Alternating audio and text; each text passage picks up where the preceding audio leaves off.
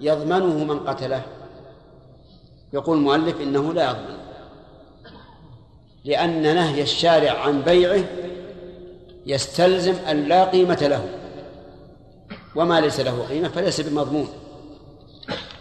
ولكن هل يجوز بيع قتله؟ الجواب لا.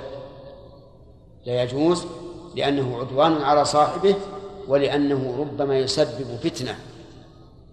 ولهذا حكم المؤلف بأنه مسيء. فقال وقد أساء من قتل كلبا يباح اقتناؤه طيب هل يعزر؟ طيب يعزر ولكن بماذا؟ يعزر على القول الراجح بما يكون رادعا له. فإن شاء الحاكم قال يحبس. وإن شاء قال يضرب في السوق. وإن شاء قال يضمن أكثر من من قيمته لو يباع. المهم أن له أن يعزره بما يرجعه وأمثاله عن العدوان على حق الغير. نعم. عندنا يا شيخ متفق عليه إيش؟ متفق عليهما. حديثين. إي نعم لا عليه فقط. لكنهما حديثان هما حديثان لكن ما في معنى متفق عليه على هذا المذكور. نعم.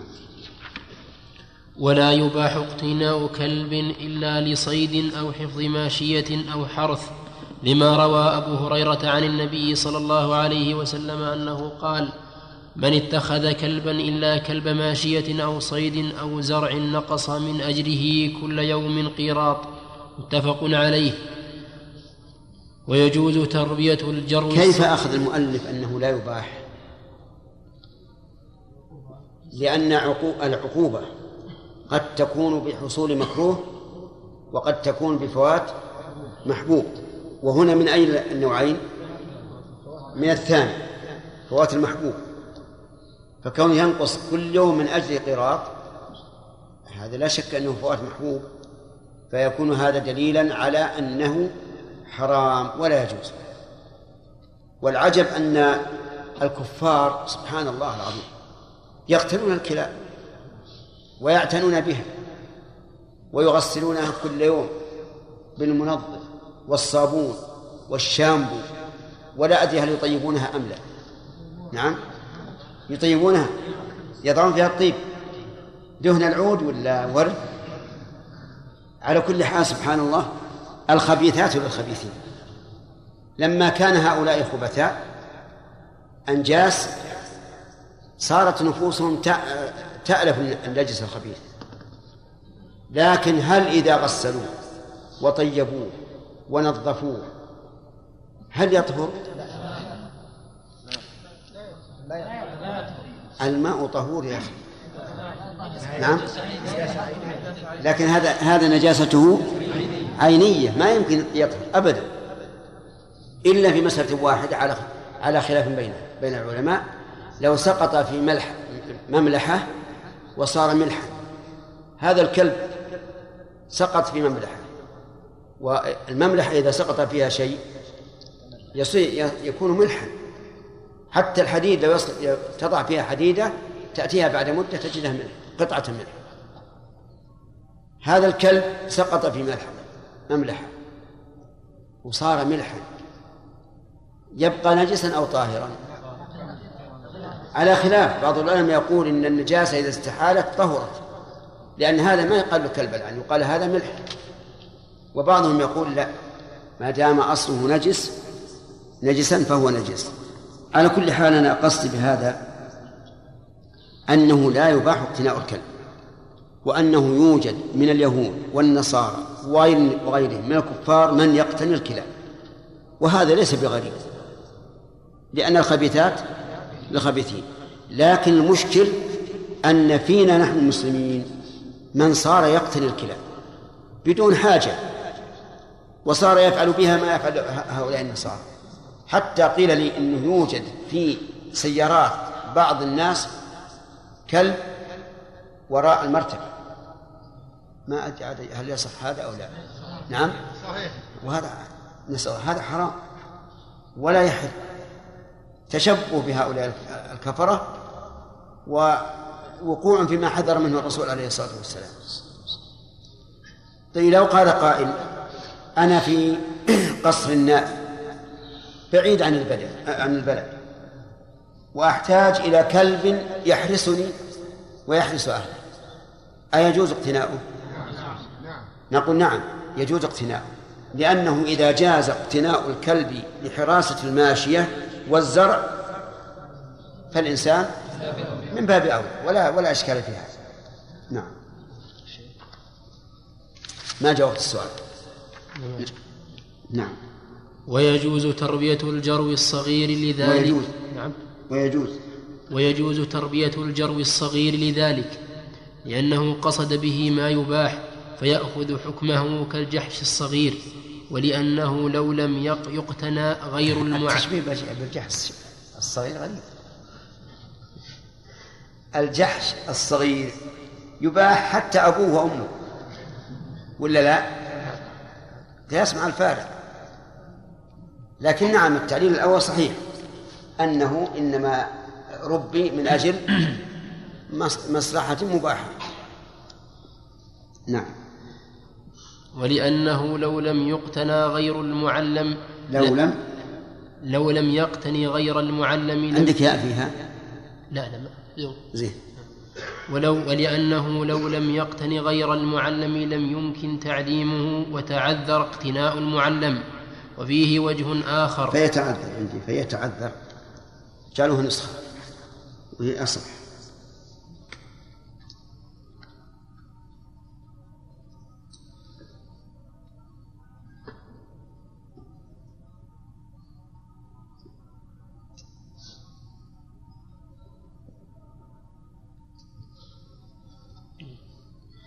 فيتعذر اقتناء المعلم وفيه وجه آخر أنه لا يجوز اقتناؤه لأنه ليس من الثلاثة.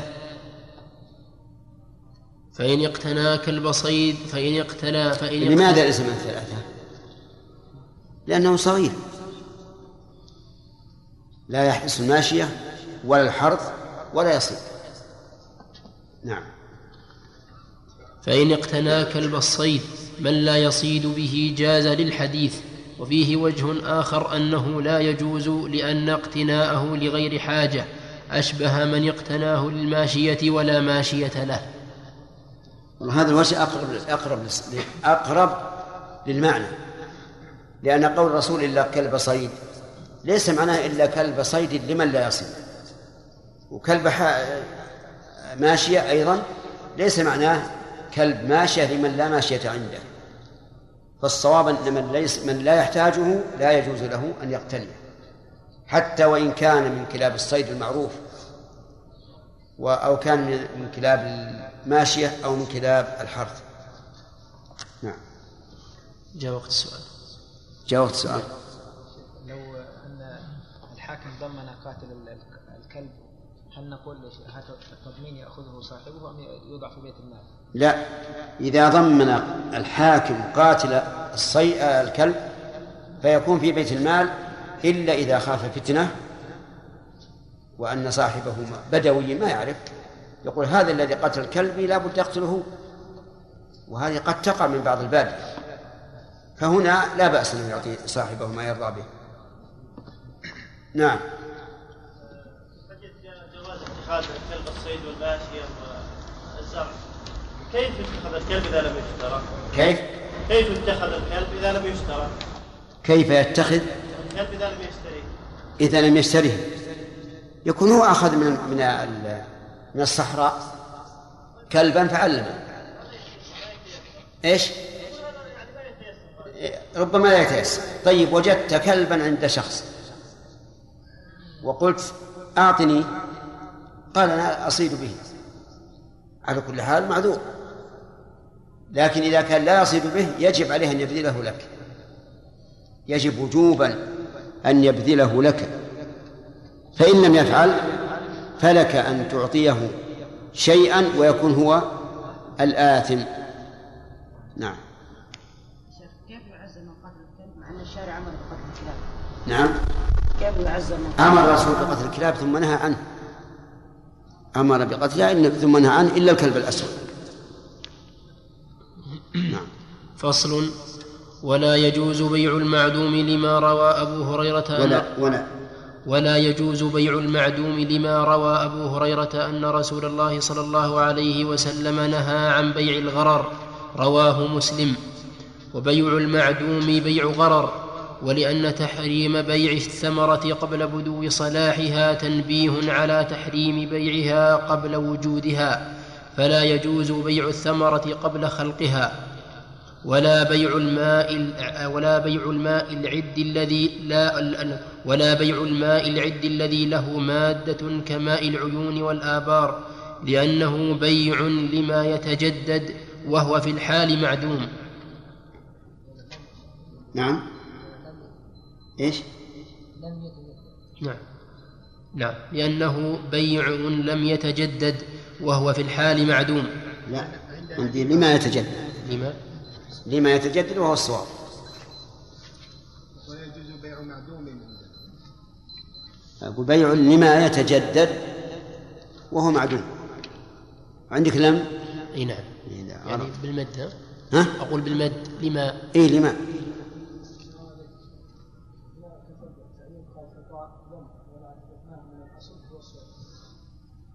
اللي عندي لما عندي خطية. لما المهم ما علينا. أنا أنا إن شئتم تسمون شيخكم ولا ولا معلمكم؟ ما أدري والله. أنا أقول لكم لما اكتبوها مهما كان.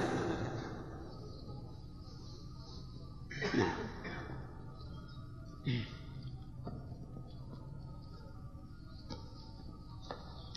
نمشي.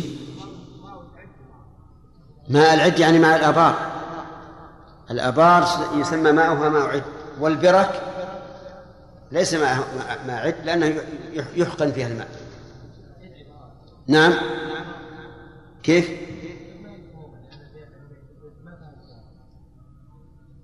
كيف؟ لأنه بيع لما يتجدد وهو معدوم. أنت عندك بئر.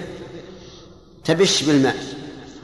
تبي تبيع الماء وهو ما بعد وجد في البئر هذا لا يجوز لأنه بيع بيع معدوم. على أنه لأنك بعت ما يتجدد. آه، كما لو قلت ببيع عليك ما تحمله هذه الشجرة من الثمر.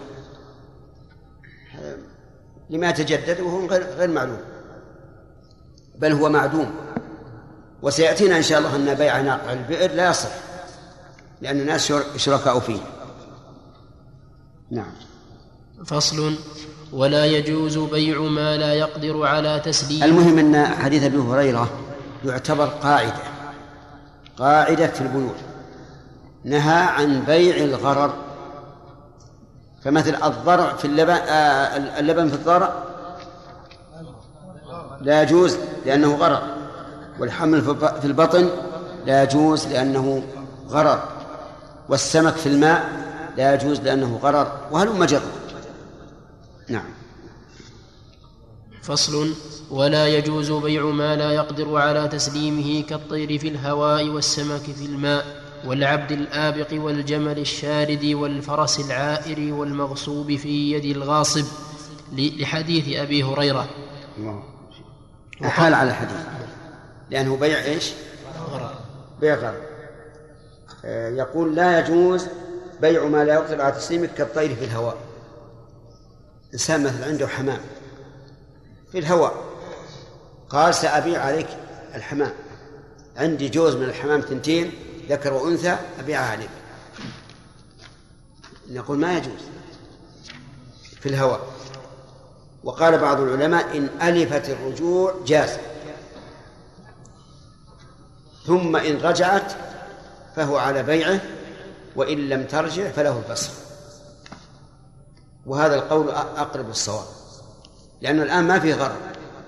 وكثير من الطيور الأليفة إذا صار في الصباح ذهبت تطلب الرزق ثم رجعت في آخر النهار. فإذا كانت معلومة بأن كان المشتري قد رآها بالأمس وليست مشكلة عليه ولكنها الآن غير موجودة في عشها. وقال بيع أبيعها عليك. ما في مانع. ثم إن رجعت فالبيع بحاله وإن لم ترجع فللمشتري الخيار. طيب هذه واحد الطيب في الهواء. والثانية؟ إيش؟ السمك. السمك في الماء السمك في الماء. أيضا لا يجوز أن يبيع السمك في الماء.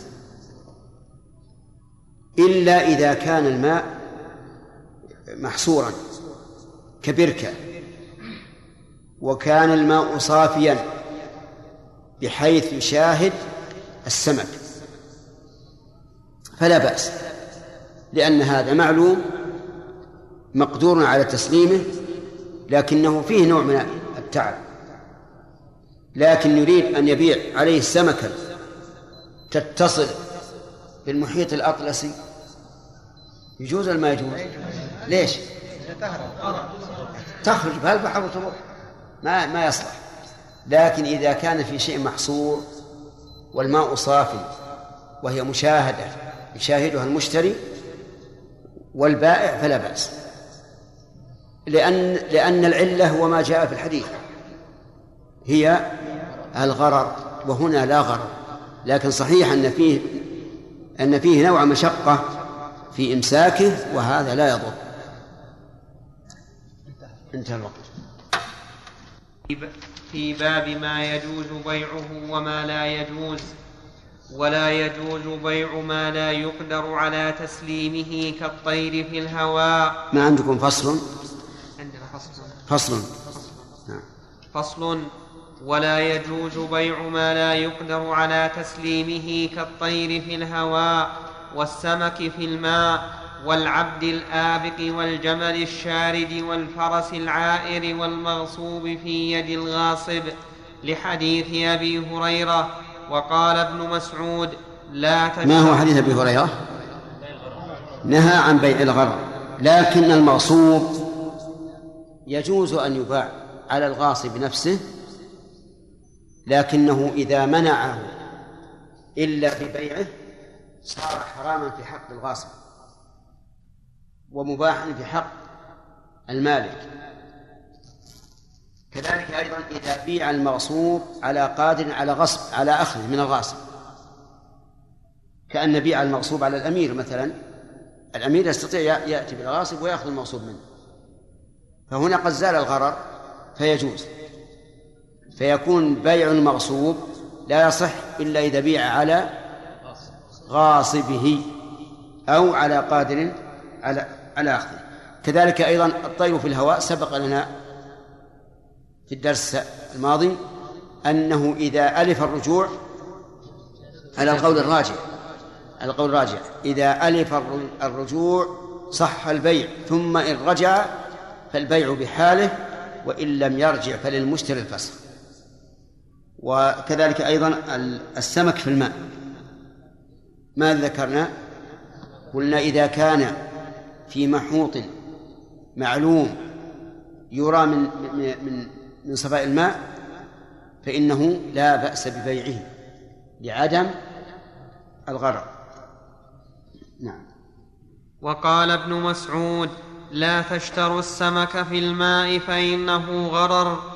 ولأن القصد بالبيع تمليك التصرف ولا يمكن ذلك فيما لا يقدر على تسليمه. فإن باع طيرا له في برج مغلق الباب أو سمكا في بركة معدة للصيد وكان معروفا بالرؤية مقدورا على تناوله بلا تعب جاز بيعه لعدم الغرر فيه. فإن اختل بعض ذلك لم يجز وإن باع الآبق لقادر عليه أو المغصوب لغاصبه أو لقادر على أخذه منه جاز جاز لذلك وإلا فلا. فصل ولا يجوز بيع ما تجهل صفته كالحمل في البطن واللبن في الضرع والبيض في الدجاج والنوى في التمر لحديث أبي هريرة وروى ابن عمر أن النبي صلى الله عليه وسلم نهى عن بيع المجر والمجر شراء ما في ما في الأرحام. وعن أبي هريرة أن النبي صلى الله عليه وسلم نهى عن بيع المضامين والملاقيح. قال أبو عبيد الملاقيح ما في البطون وهي الأجنة والمضامين ما في أصلاب الفحول وما سواه يقاس عليه. وروي أن النبي صلى الله عليه الأجنة يتصور بيعها الأجنة يتصور بيعها لكن آه، ما في آه، ظهور آه، الذكور كيف يكون؟ بأن يقول أبيع عليك أول ضراب يقوم به الجمل. فلا يصح. لأنه إذا لم يصح بيع الحمل فهذا من باب أولى لأنه قد يلقح وقد لا يلقح. نعم. وروي أن النبي صلى الله عليه وسلم نهى أن يباع صوف على ظهر أو لبن في ضرع رواه ابن ماجه. وعنه في بيع الصوف على الظهر روايتان إحداهما لا يجوز للخبر ولأنه متصل بالحيوان فلم يجز إفراده بالبيع كأعضائه والثانية يجوز بشرط جزه في الحال لأنه معلوم ممكن تسليمه فجاز بيعه كالزرع في الأرض. وهذه الرواية أصح لأن النبي صلى الله عليه وسلم نهى عن بيع الغرر وهذا ليس بغرر إذا كان الصوف معلوما مشاهدا فلا غرر فيه. ولكنه يقول المؤلف إنه يجز في الحال لئلا ينمو بعد عقد البيع فيؤدي إلى جهالة النامي وإذا أدى إلى جهالة النامي صار المعقود عليه مجهولا. نعم. جاوبت السؤال؟ إي نعم.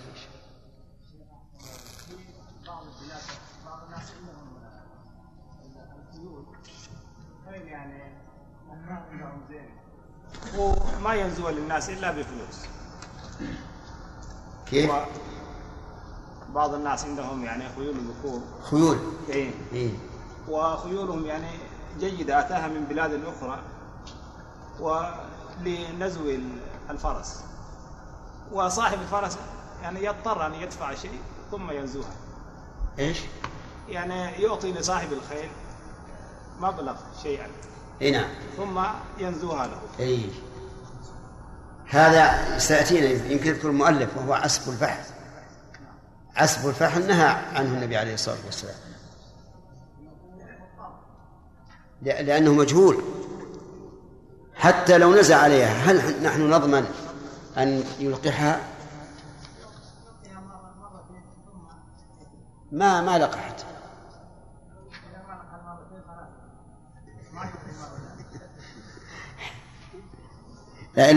لكن لا بأس هو على كل حال سيأتينا أن الرسول نهى عن بيع عسب الفحل للغرر والجهالة لكن لو فرض أن هذا أبى إلا إلا ببيع والآخر مضطر له كما قلت أنت.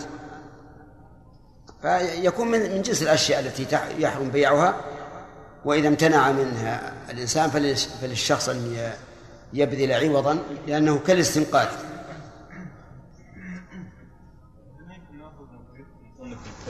إيش؟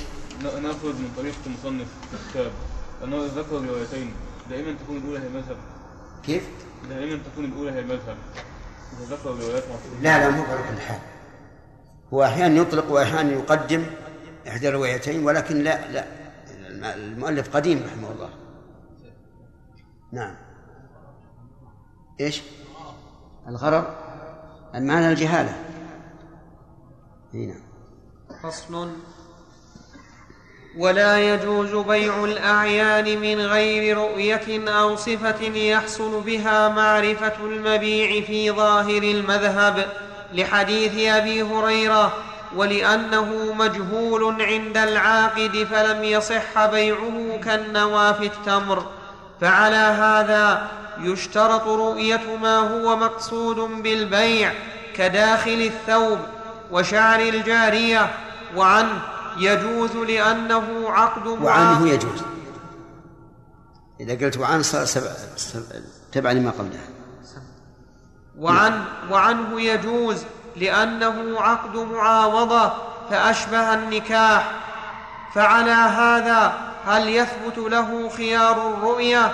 على روايتين إحداهما لا خيار له لأنه عقد معاوضة صح مع الغيبة فأشبه النكاح والثانية يثبت له الخيار عند الرؤية في الفسخ والإمضاء لأنه روي عن النبي صلى الله عليه وسلم أنه قال من اشترى ما لم يره فهو بالخيار إذا رآه ويكون خياره على الفور للحديث وقيل يتقيد بالمجلس لأنه خيار ثابت بمقتضى العقد فتقيد بالمجلس كخيار المجلس فإن اختار إمضاء العقد قبل الرؤية لم يلزم لأنه تعلق بالرؤية ولأنه يؤدي إلى التزام العقد في مجهول الصفة وإن اختار الفسخ انفسخ لأن الفسخ يصح في من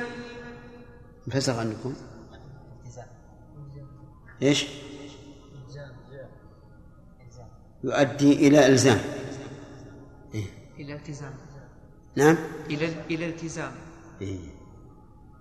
لا إلى إلزام. تصحيح شيء اي نعم.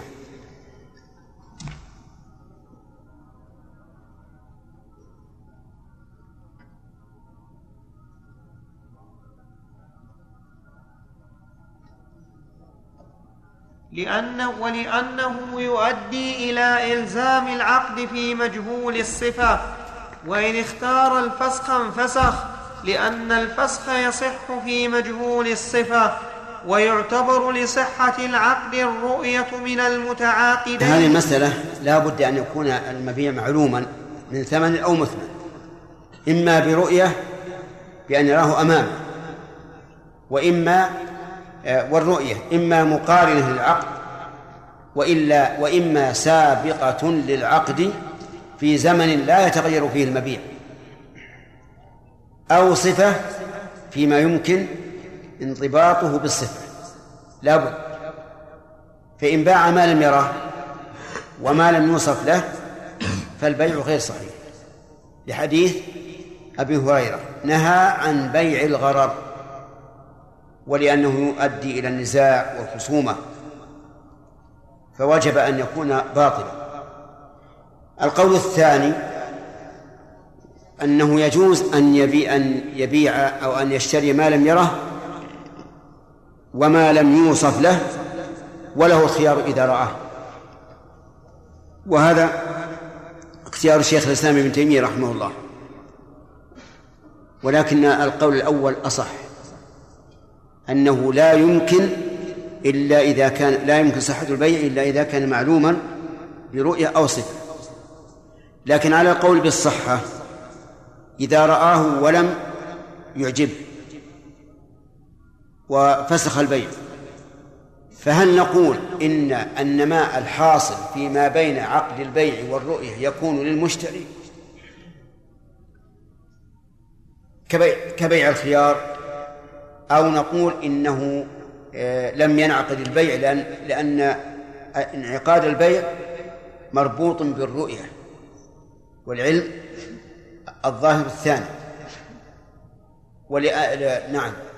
لهذا لهذه العلة ولأننا لو قلنا إن النماء يكون للمشتري بالصفة لكان في ذلك حيلة على أن الإنسان يشتري أشياء لم يراها ولم, ولم توصف له وصفا مطابقا ثم إذا مضى مدة ورآه قال أنا آه، فسخت البيع ويأخذ النماء لأنه قد يكون النماء كثيرا في في مدة وجيزة.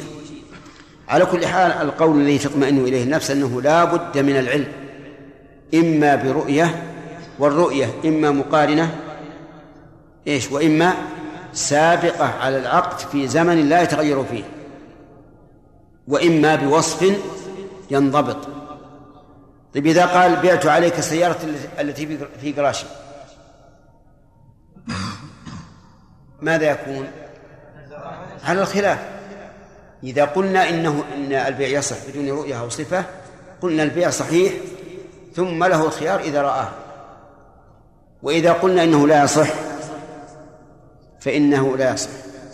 نقول إما أن تصف السيارة وصفا منضبطا وإما أن يرى أن يراها المشتري ثم يشتريها. نعم. ويعتبر لصحة العقد الرؤية من المتعاقدين جميعا لأن الرضا معتبر منهما فتعتبر الرؤية التي هي مظنة له منهما جميعا. نعم. يعني فلو كان المشتري رآه والبائع لم يره. لم يصح.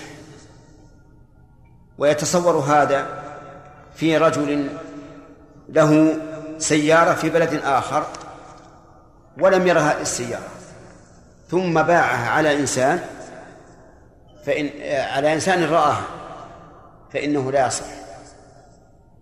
لأن البائع الذي باع ما لم يره ربما لو رآها ما باعها بهذه القيمة أو ربما لا يبيعها أبدا. إذا فلا بد من الرؤية من البائع وال والمشتري طيب إذا قال قائل إذا كان المشتري إذا كان البائع في بلد والمال المبيع في بلد آخر وقد رآه المشتري وأنتم تقولون لا يصح لأن البائع ما رآه فما الطريق؟ قلنا الطريق أن يوكل أحدا في البلد الذي فيه المبيع ويبيعه والوكيل يقوم مقام الموكل. نعم. فصل. فإن رأيا المبيع ثم عقدا بعد ذلك بزمن لا تتغير العين فيه صح في صحيح المذهب وعنه لا يصح لأن ما كان شرطا يعتبر وجوده حال العقد كالشهادة في النكاح. أنا عندي اعتبر.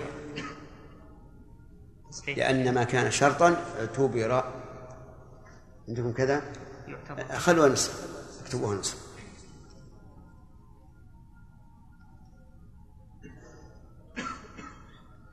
لأن ما كان شرطا اعتبر وجوده حال العقد كالشهادة في النكاح ولنا أنه معلوم عندهما. لنا يعني دليلا دليلا. ولنا أنه معلوم عندهما أشبه ما لو شاهداه حال العقد أو اشترى منه دارا كبيرة وهو في طرفها والشرط العلم وهو مقارن للعقد ثم إن وجد المبيع لم يتغير لزم وإن وجده ناقصا فله الخيار ولأن ذلك كالعيب. ما عندنا ولأن لأن. لأن ذلك لأن ذلك كالعيب وإن اختلفا في التغيير فالقول قول المشتري لأن الثمن التغير. إن اختلافا في التغير. وإن اختلفا في التغير فالقول قول المشتري. لأن الثمن يلزمه فلا يلزمه إلا ما اعترف به وإن عقدا بعد الرؤية بزمن يفسد فيه ظاهرا لم يصح لأنه غير معلوم وإن احتمل الأمرين ولم يظهر التغير فالعقد صحيح لأن الأصل سلامته.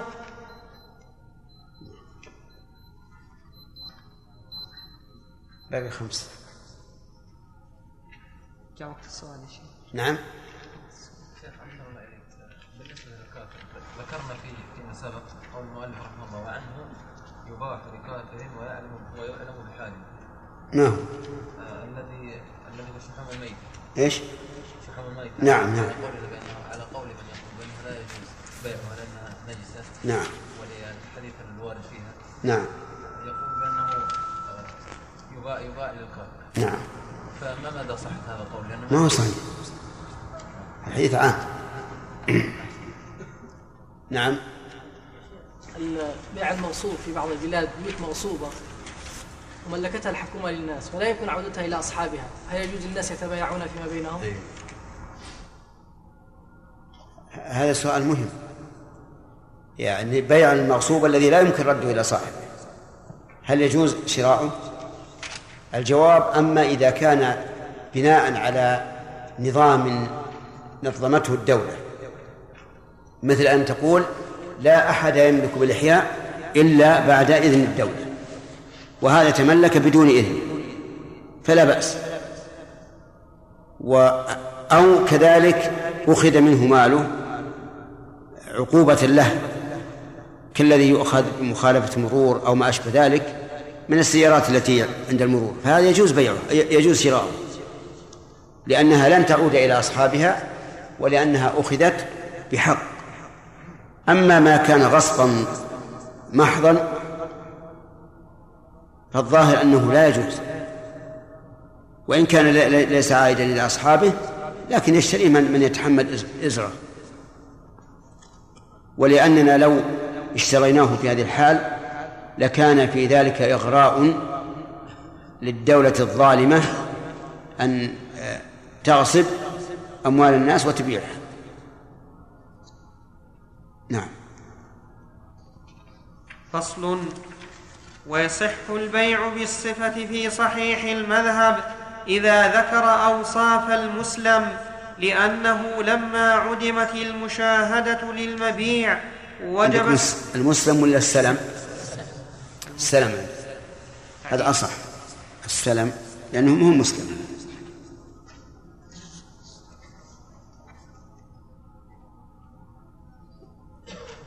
ويصح البيع في بالصفة في صحيح المذهب إذا ذكر أوصاف السلم لأنه لما عدمت المشاهدة للمبيع وجب استقصاء صفاته كالسلم وإذا وجده على الصفة لزم العقد وإن وجده على خلافها فله الفسخ فإن اختلفا في التغير فالقول قول المشتري لما ذكرناه وعنه لا يصح البيع بالصفة لأنه لا يمكن استقصاؤها فالمذهب الأول. والمذهب.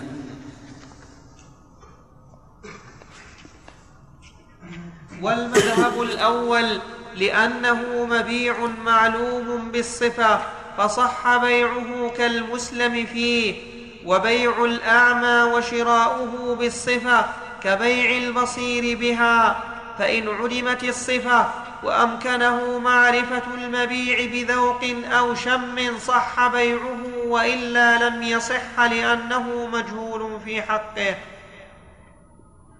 معرفته بذوق مثل؟ الملح. ها؟ العسل. العسل طيب وشم أي الطيب. هنا فصل.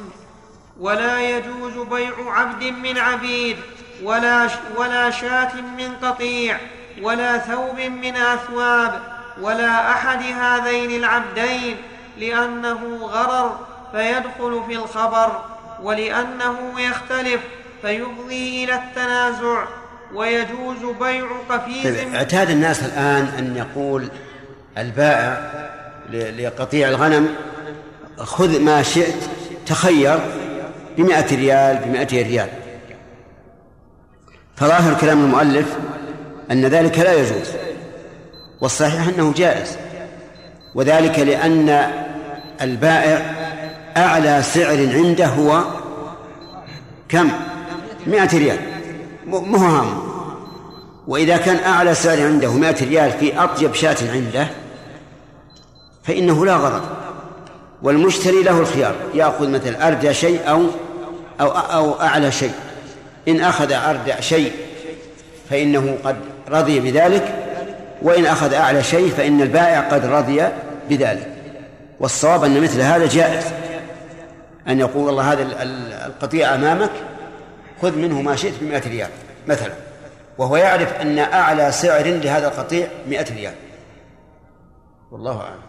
قطيع ولا ثوب من أثواب ولا أحد هذين العبدين لأنه غرر فيدخل في الخبر ولأنه يختلف فيفضي إلى التنازع ويجوز بيع قفيز من صبرة ورطل, ورطل, ورطل زيت من دن أو ركوة لأن أجزاءه لا تختلف فلا يفضي إلى التنازع.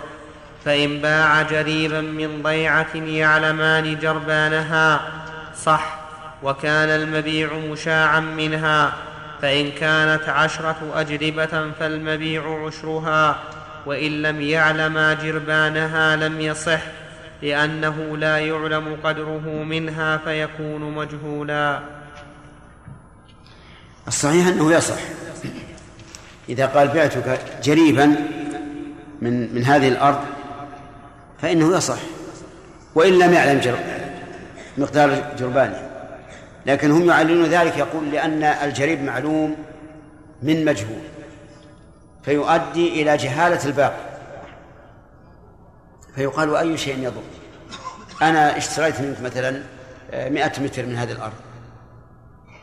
أي ما في مانع. لا غرر ولا ظلم ولا جهالة لكن لابد أن نحدد مكان القطعة التي يريد.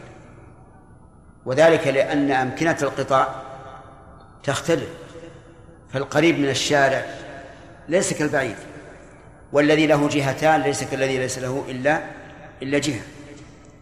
فإذا كنا حددنا قلنا مثلا مئة متر من المكان من, من الجهة الفلانية على الشارع الفلاني فلا بأس. كذلك أيضا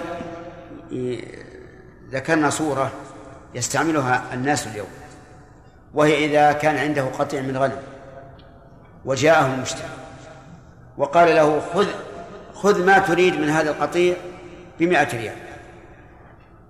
المذهب لا يجوز. لأنها لم تتعين الشاة التي يريد أن يأخذها. والصحيح أنها جائزة لأن البايع مطمئن أنه لا يمكن أن يكون في هذا القطيع ما يزيد على مئة. وهذاك له الخيار. فلا ضرر لا على المشتري ولا على البائع. ونحن لدينا قاعدة من من الشرع. نهى عن بيع الغرر. وكما ذكرنا لكم فيما سبق أن مدار المعاملات المحرمة كم؟ ثلاثة أشياء. الغرر والظلم والربا. فإذا انتفت هذه فالصور لا حصر لها. وكوننا نضيق على عباد الله بدون دليل من عند الله ورسوله هو هو جناية على الخلق. ثم إن إذا حرمنا ما تدعو الضرورة إليه من معاملات الناس بدون دليل.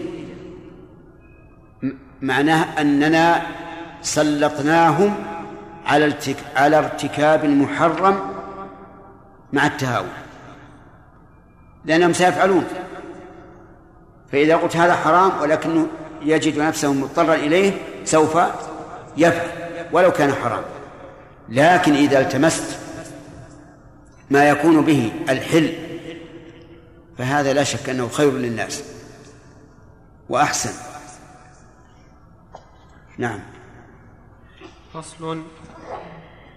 وما لا تختلف أجزاؤه كصبر الطعام وزق الزيت يكتفى برؤية بعضه لأنها تزيل الجهالة تزيل لأنها تزيل الجهالة لتساوي أجزائه ولأنه تتعذر رؤية جميعه فاكتفي ببعضه كأساسات الحيطان وما تشق رؤيته كالذي مأكوله في جوفه يكتفى برؤية لا شك أن ما, ما لا تختلف أجزاؤه يجوز رؤية أعلاه ودليل ذلك من السنة حديث صاحب الطعام الذي مر به النبي صلى الله عليه وسلم في السوق وكان صاحب طعام يعرض طعامه فأدخل النبي صلى الله عليه وسلم يده فيه فإذا أسفله مبلول فقال ما هذا؟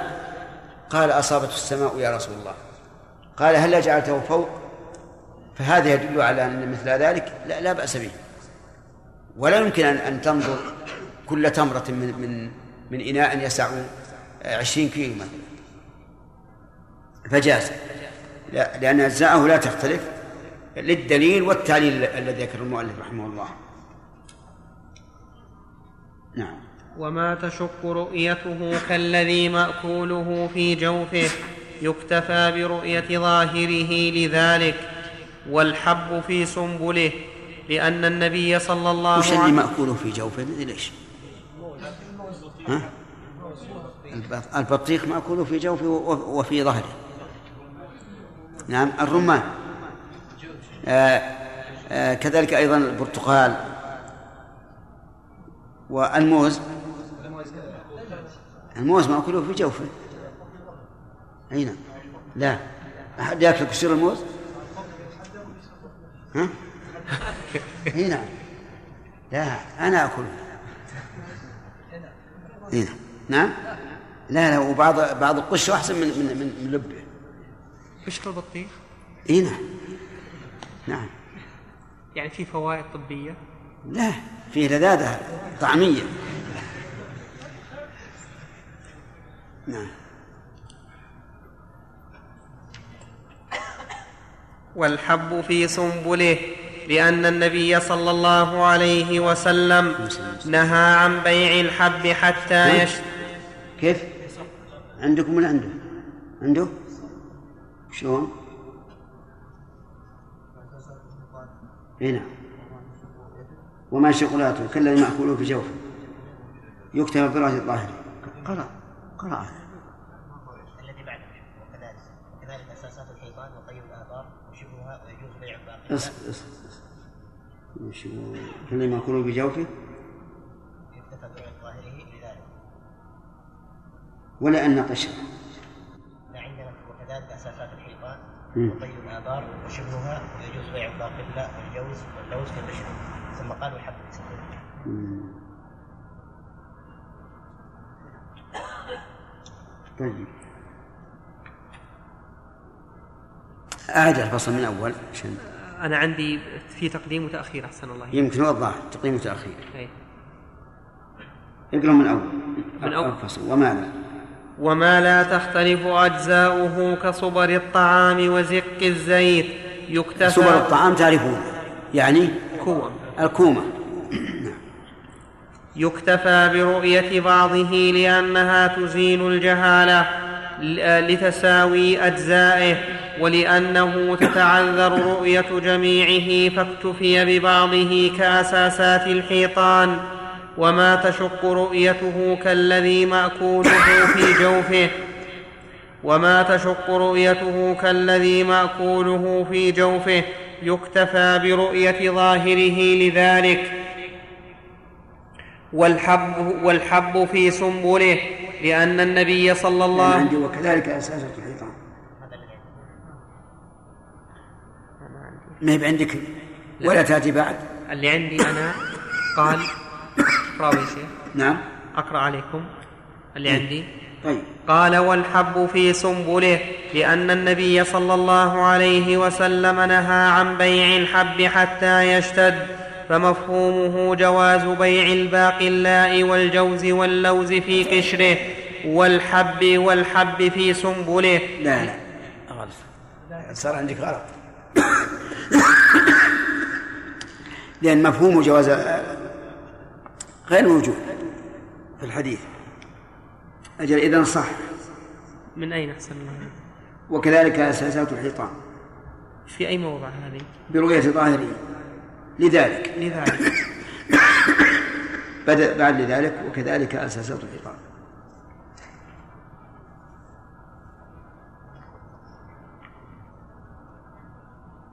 وكذلك أساسات الحيطان. نعم. وطي الآبار وشبهها نعم. ويجوز ويجوز بيع الباقلا والجوز. ويجوز بيع الباقل والجوز واللوز. نعم. في قشرته. في قشرته؟ نعم. ها؟ قشره؟ لا ما خالف والحب المشتد. نعم. في سنبله. لأن النبي صلى الله عليه وسلم نهى عن بيع الحب حتى يشتد. اي باقي باقي خلي اللي عندك يبقى حتى يشتد. فمفهومه فمفهومه جواز بيع المشتد ما لم هي فمفهومه جواز بيع المشتد نعم. ولأنه مستور ولأنه مستور. عندك هذه. أي نعم. ما جاء وقت الأسئلة يا رفع في نسخة الطالب يقول هنا وهي عبارة عن بمعنى العبارة السابقة تعليق هذا على كل حال تعدد. وكذلك أساسات الحيطان وطي الآبار وشبهها ويجوز بيع الباقلاء والجوز واللوز في قشرته والحب, المشت والحب المشتد في سنبله لأن النبي صلى الله عليه وسلم نهى عن بيع الحب حتى يشتد. فمفهومه جواز بيع المشتد ولأنه مستور بما خلق فيه فجاز بيعه كالذي مأكوله في جوفه ولأن قشره الأعلى من مصلحته لأنه يحفظ رطوبته وادخار الحب في سنبله أبقى له فجاز بيعه فيه كسلة وأرز. وما لا تشق رؤيه جميعه على ما اسلفناه. وما لا؟ وما لا تشق رؤية جميعه على ما أسلفناه. لا يشترط رؤية جميعه. وما لا يشترط؟ نعم. وما لا؟ وما لا يشق رؤية جميع يشترط رؤية جميع على ما أسلفناه وما لا يشق رؤية جميعه. نعم يشترط رؤية جميع على ما أسلفناه نعم. أي نعم. لا هي موجودة عندنا. ما هي عندنا هذه؟ ما هي عندنا. وما لا يشق رؤية جميعه يشترط رؤية جميعه على ما أسلفناه.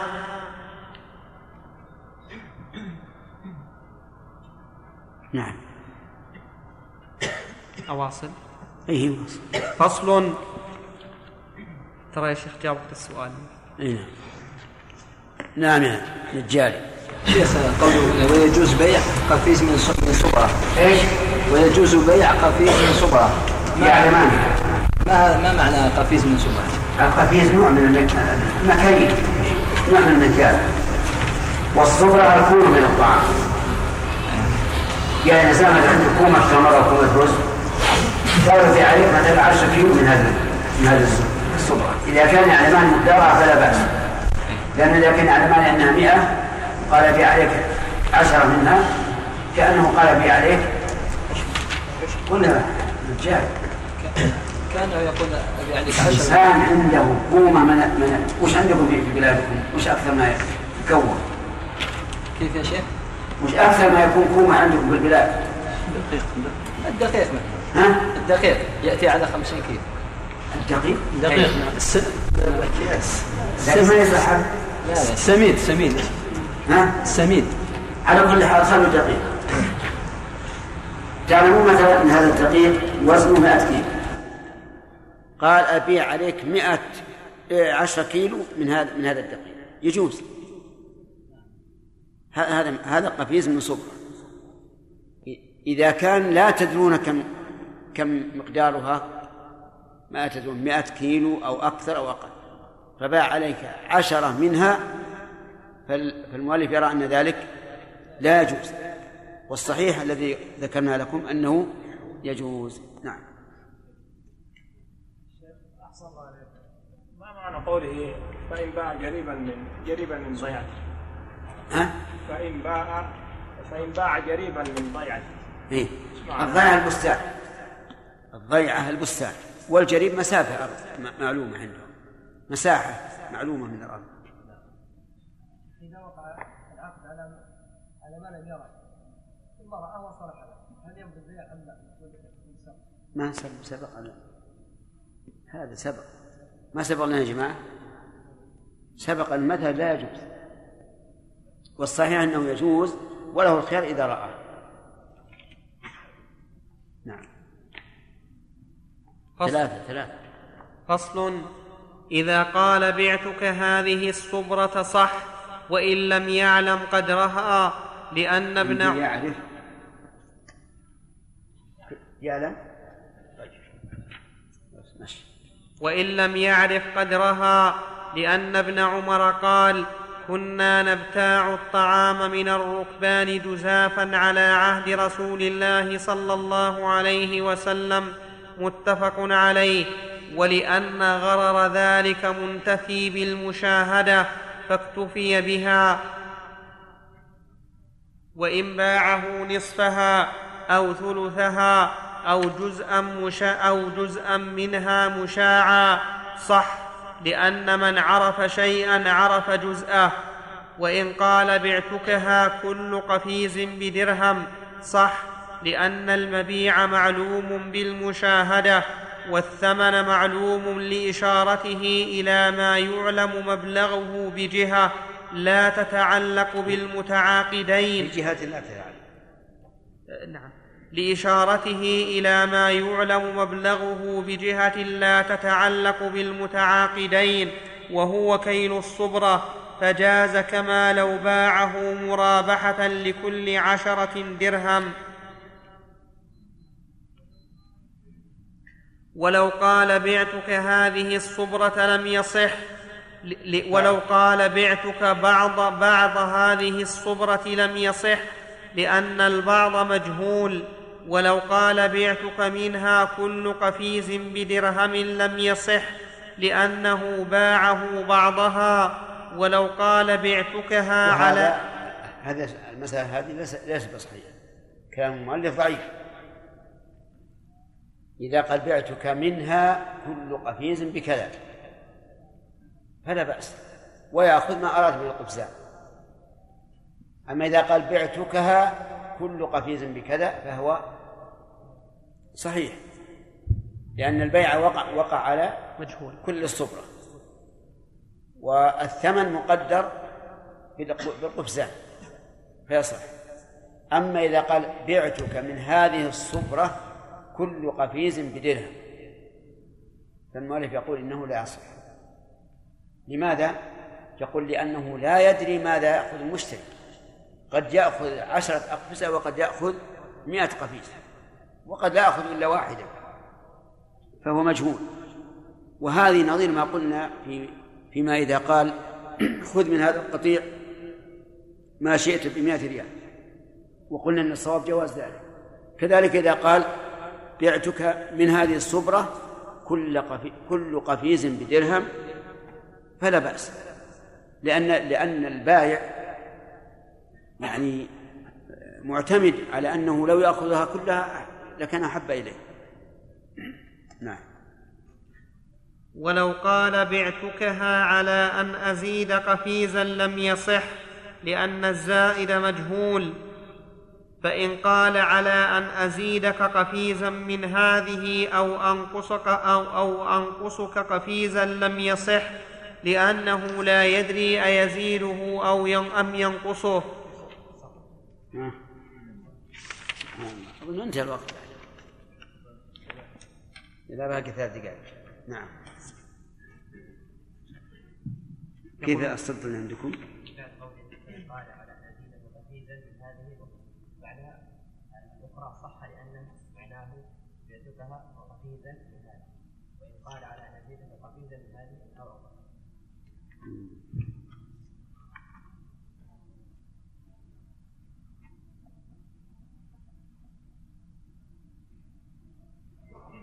ولو قال بعتك. على أن أزيدك على أن أزيد قفيزا لم يصح. لأن الزائد مجهول. فإن قال على أن أزيدك قفيزا من هذه الأخرى صح. ها؟ ما موجودة عنده من هذه الأخرى صح. لأن معناه بعتك وقفيزا من هذه. وإن قال على أن على أن أزيدك قفيزا من هذه أو أنقصك قفيزا لم يصح. ما الأجل لابد اكتبها. ولو قال بعتكها على أن أزيد قفيزا لم يصح لأن الزائد مجهول. هكذا؟ لأن زائد مجهول نعم. فإن قال على أن أزيدك. قفيزا من هذه. من هذه إيش؟ أو أنقصك قفيزا. لا من هذه الأخرى صح. من هذه الأخرى صح.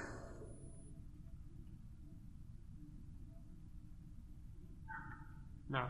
لأن معناه لأن معناه بعتكها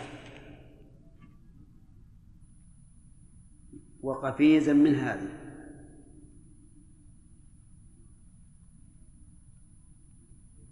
وإن قال على أن أزيدك. الظاهر من عندك هذا إي نعم. فإن قال. وإن قال على أن أزيدك قفيزة من هذه أو أنقصها. قفيزة. موجود عندك؟ إي لم يصح لأنه لا يدري. زين. ولو قال بعتكها على أن أزيد قفيزا لم يصح لأن الزائد مجهول.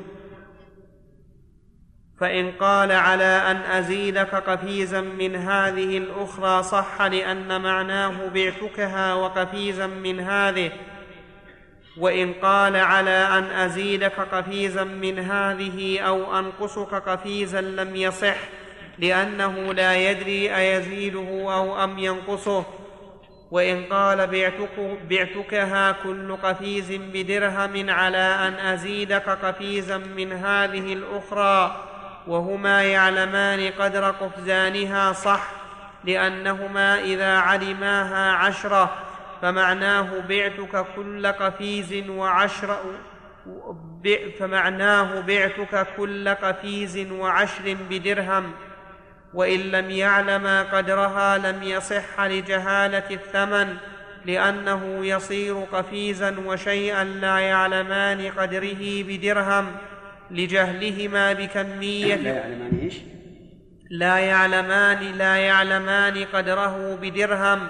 لجهلهما بكمية قفزانها. وكذلك إن قال على أن أنقصك قفيزا. وإن جعل وإن جعل للقفيز الزائد ثمنا مفردا صح في الحالين. نعم. العالمين.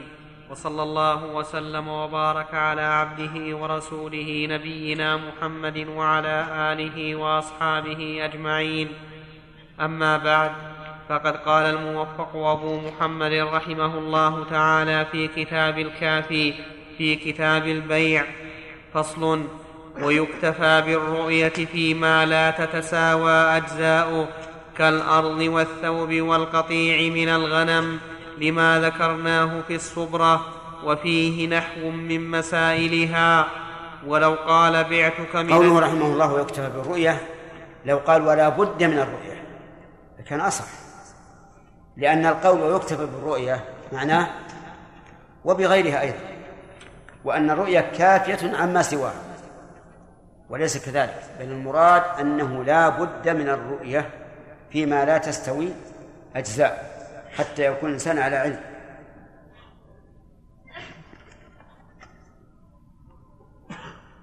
ولو قال بعتك من الدار أنتم عارفين الأرض والثوب والقطيع من الغنم؟ هنا. الأرض معروفة تتساوى أجزاؤه أو لا؟ لا ما تتساوى. أولا لأن فيها السهل والحزن والوادي والجبل وفيه أيضا ما كان على الطريق القائم وما كان على غير طريق. المهم تختلف أجزاؤه. كذلك الثياب. تختلف فيها الطويل القصير الأبيض الأحمر وما أشبه ذلك. والأحمر إذا كان خالصا إما أن يحرم لبسه أو يكره. آه الغنم قطيع الغنم. فيها اختلاف؟ معلوم فيها اختلاف كثير. أي نعم. ولو قال بعتك من الدار من ها هنا إلى ها هنا جاز لأنه معلوم. وإن قال عشرة عشرة أذرع ابتداؤها من ها هنا لم يصح لأنه لا يدري إلى أين ينتهي. هكذا قال المؤلف رحمه الله والصواب أنه يصح. ولنفرض أن إنسانا جار لك وقال أنا أحتاج من بيتك أو من حوشك مثلا عشرة أضرب قال لا بأس. خذ من الجدار تمام عشرة أضرب كل ذراع بألف ريال. في جهالة؟ نعم.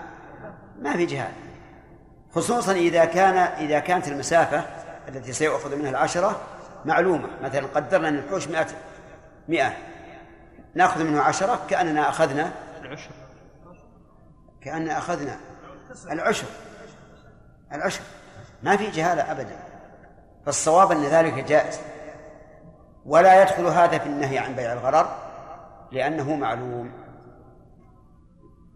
نعم. ولو قال بعتك نصف داري مما يلي دارك لم ي... لم تصح نص عليه لذلك.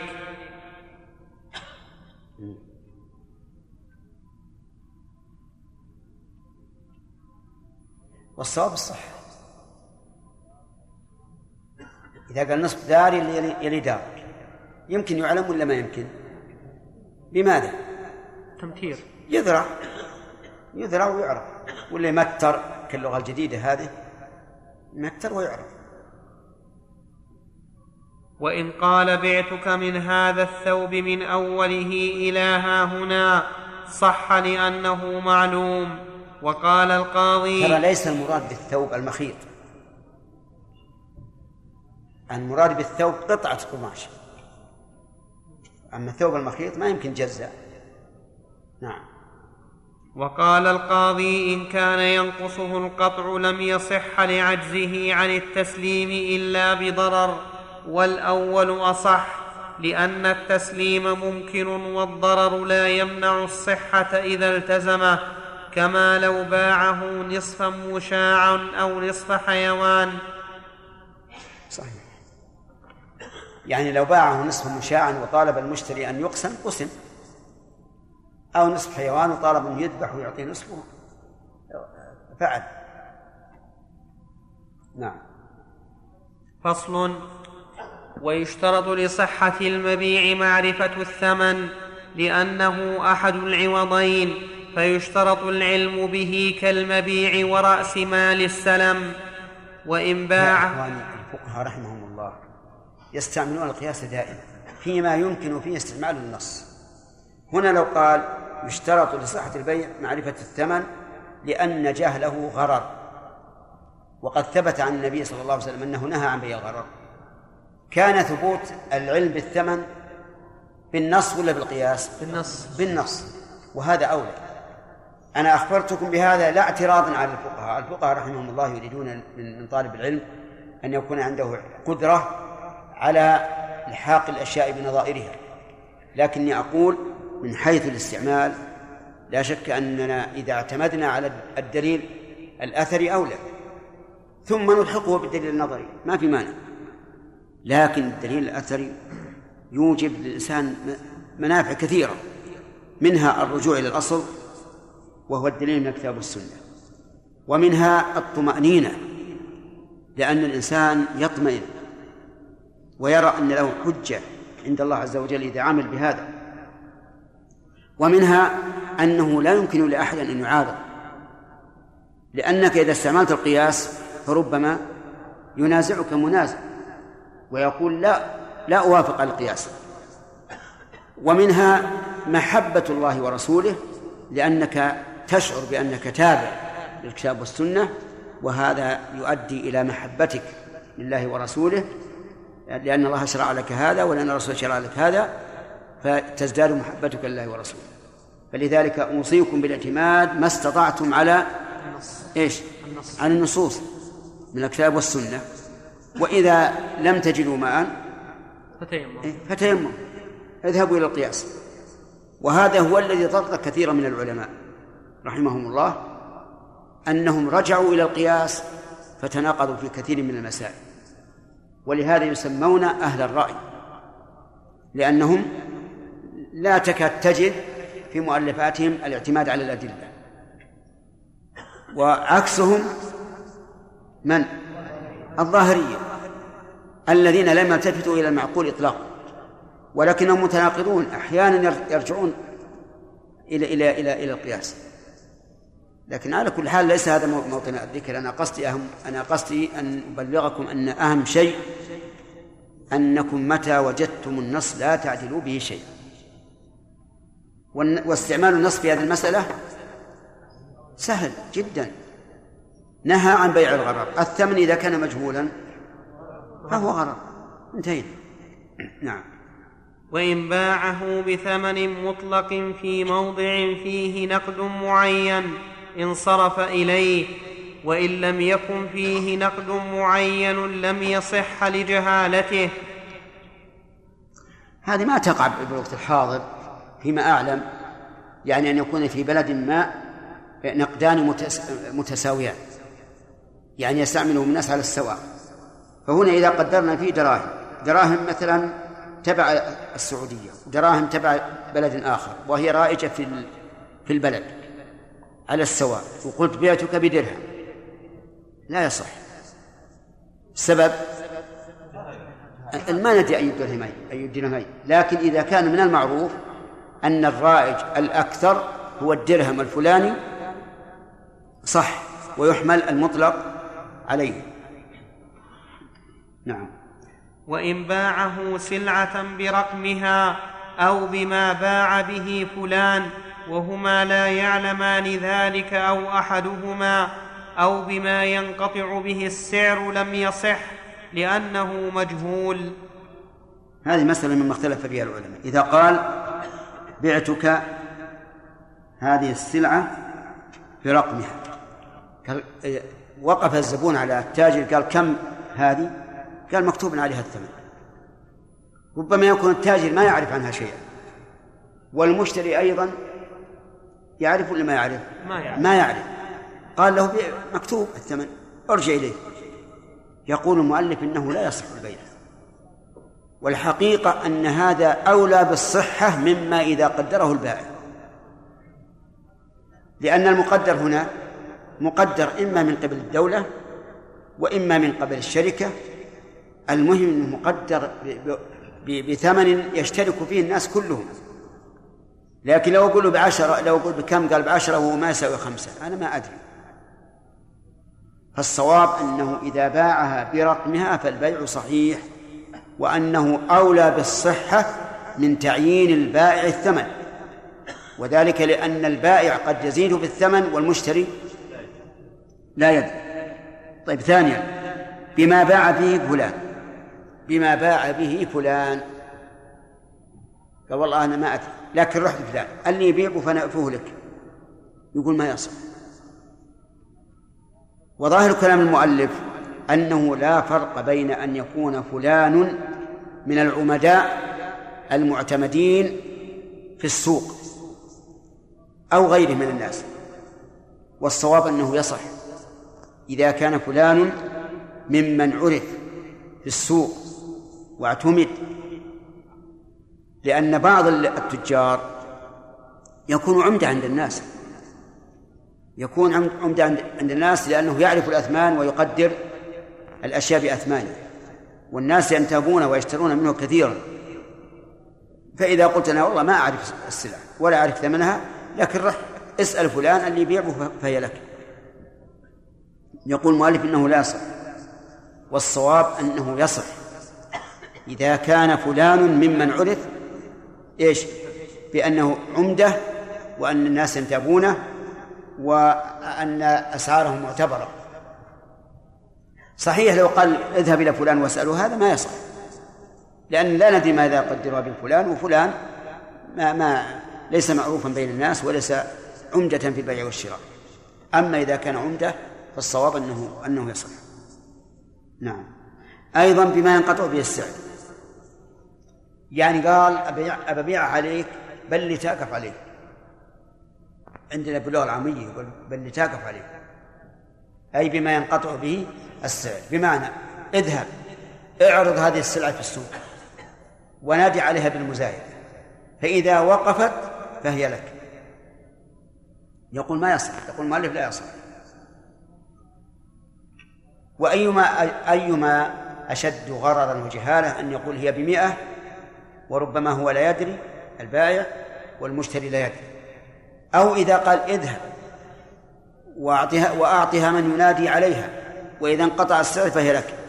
أيهما أقرب إلى موافقة الحقيقة في الثمن؟ الثاني. الثاني؟ نعم. الثاني بلا شك. وحينئذ نقول إذا باعه بما ينقطع به السعر فالصواب أن ذلك جائز. طيب إذا قال قائل ربما تكون الأشياء رخصت والبائع يظنها باقية على سعرها الأول. فيندم البائع نقول البائع بايع على كل حال. ولن يبيع بأكثر من سعر الناس إلا إذا أراد الغش والخداع. وإلا هو هذا هذا الناس بالسوق ما حد منع الناس لا يزيدون. كذلك بالعكس. لو أن المشتري ظن أنها رخيصة ولكن الأسعار زادت وزاد فيها الناس حتى ربت.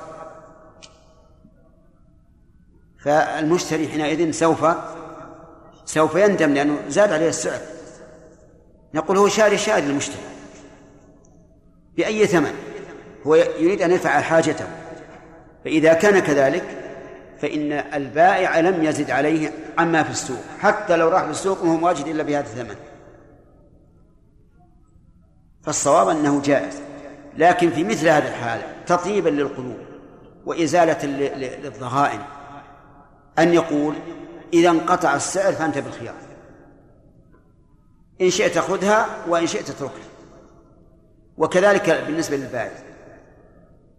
يقول المشتري إذا انقطع السعر فأنت أيضا بالخيار. فحينئذ يحصل المقصود للطرفين ويكون كل واحد منهما وعد الآخر بأخذها. نعم. وإن قال بعتك بألف درهم ذهبا وفضة لم يصح لأنه لم يبين القدر من كل واحد منهما. طيب. هذه أيضا مسألة فيها تفصيل. إذا كان سعر الذهب والفضة واحدا. معروف. وقال بعتك بمئة ذهبا وفضة. نحمل الكلام الآن على المناصفة. يعني قال ذهب وفضة فالعدل أن نجعلهما خمسين من الدنانير وخمسين من من الدراهم. والسعر معروف. معروف خمسين دينار يعني خمسمائة درهم. فيكون الثمن كم؟ 550 نعم. 550 درهم. خمس يعني يكون 550 درهم. لكن نصفها ذهب. هذا ما في اجتهاد في الواقع. أما إذا كان سعر الذهب يختلف كما هو المعهود الآن فنعم لا يصح أن يقول بعتك بمئة ذهبا وفضة. لأن هذا جهالة عظيمة قد يقدر أن قيمة الدينار عشرة فإذا هو بعشرين أو يقدره عشرة فإذا هو بخمسة. نعم.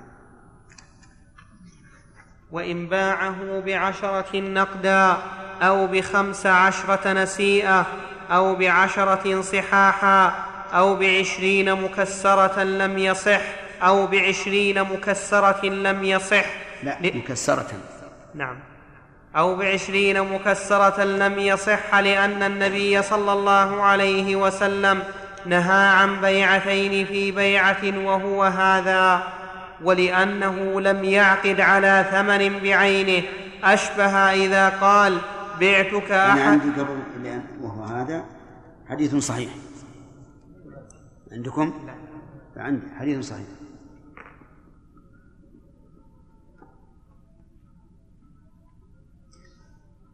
حديث صحيح ولأنه لم يعقد على ثمن بعينه أشبه إذا قال بعتك أحد هذين العبدين ويتخرج أنه يصح بناء على قوله في الإجارة.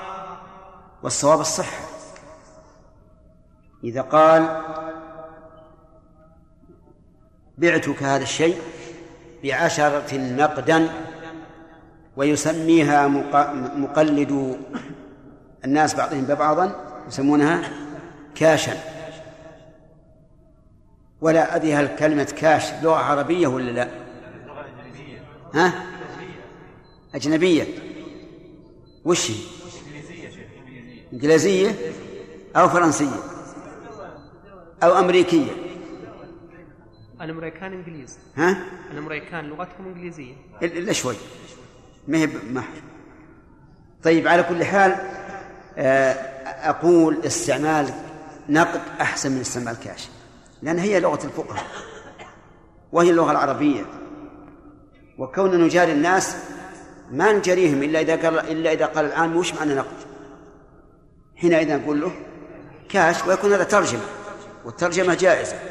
على كل حال إذا قال بعتك هذا الكتاب بعشرة نقدا أو عشرين نسيئة. قال طيب قبلت. يقول المؤلف إنه لا يصح. ويفسر هذا ببيعتين في بيعة. بيعتين في بيعة. والصحيح أنه أنه لا ينطبق عليه الحديث إطلاقا ولا يدل عليه الحديث لأن هذا بيعة واحدة بثمنين مخير بينهما. أين بيعتان في بيعة؟ أنا أقول بعشرة نقدا أو عشرين نسية. فأتي أخذت أنت وحطيت العشرة.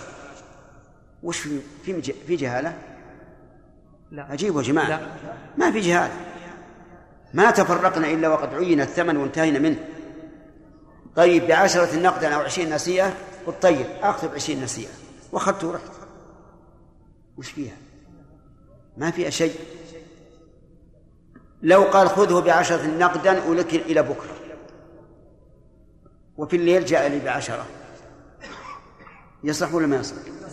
على القول الراجح يصح. إذا مضى اليومان إذا مضى اليومان لزمه بعشرين.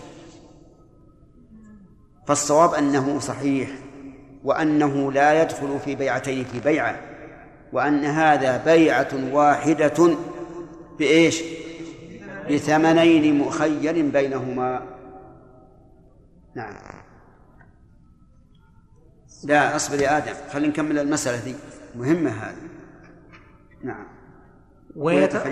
ويتخرج أنه يصح بناء على قوله في الإجارة وقيل معنى بيعتين في بيعة ان يقول بعتك هذا بمائه على أن تبيعني دارك بألف أو على أن تصرفها لي بذهب وايا ما وايا ما كان فهو غير صحيح. هذا أيضا آه، فيه آه، اختلاف. إذا قال بعتك بيتي هذا بشرط أن تبيعني بيتك. يقول لا يجوز هذا لأنه بيعتان في بيعة. هذا أقرب من الأول أن يكون بيعتين في بيعة. لأنك بعت عليك بشرط أن تبيع عليك فهاتان بيعتان في بيعة و ولكن الصحيح أنه جائز. إلا إذا كان حيلة على الربا. بأن قال بعتك هذا بشرط أن تقر... أن نعم أق- أقرضك مثلا عشرين ألفا بشرط أن تبيع علي دارك هذا ما يجوز لأنه قرض جراء. نفعا. نفعا. وكذلك أيضا إذا تضمن ربا مثل أن يقول آه، أبيع عليك ذهبا مصنوعا صناعة جديدة على أن تبيع علي ذهبك المصنوع صناعة قديمة وبينهما اختلاف في الميزان فهذا أيضا لا يصح لماذا؟ لأن فيه ربا فضل ولا نسيئة؟ ربا فضل. طيب. فالصواب أن بيعتين في بيعة يعني أن آه، اشتراط عقد في عقد جائز ما لم يتضمن محرما من ربا أو أو جهالة. طيب إذن كلا المعنيين لا يدخلان في بيعتين في بيعة. فما هي بيعتان في بيعة؟ بيعتان في بيعة فسرها الرسول عليه الصلاة والسلام. وليس لنا أن نتجاوز ما فسر. لأنه هو المتكلم. هو الذي نهى بيعتين في بيعة وهو الذي فسرها لنا قال من باع بيعتين في بيعة فله أوكسهما أو الربا. من باع بيعتين في بيعة فله أوكسهما يعني أنقصهما أو الربا. يعني إما أن يأخذ بالناقص ولا يكون عليه شيء. فهو حلال. أو الربا. فالرسول صلى الله عليه وسلم في هذا الحديث بين فصل أن بيعتين في بيعة إما أن يأخذ بأنقصهما فيكون حلالا وإما أن يأخذ بأكثرهما فيكون ربا. وإذا لا نتعداه. كيف ذلك؟ أن أبيعك بيتي بمئة ألف إلى سنة. هذه بيعة. تامة ولا غير تامة؟ تامة. تامة منتهى رجعت إليه. فأخذته منك بثمانين نقدا. وأعطيتك ثمانين. هذه بيعة. بيعتان الأولى والثانية. في بيعة أي في مبيع. في مبيع. فيحمل قوله في مبيع آه، في بيعة يحمل على أن معناها في مبيع. فالمبيع الآن واحد. ورد عليه كم عقد؟ عقدان. عقدان. أول وثاني. إن أخذ إن أخذ البائع بالأول فهو مراد. وإن أخذ بالثاني فهو أوكسهما وليس بمراد. كلام مفهوم. مفهوم صالح. صالح. آه جاك النوم؟ مفهوم ولا غير مفهوم؟ مفهوم؟ طيب. والأخ محمد؟ ما هو مفهوم. آه بعتك هذا البيت بمائة ألف ريال.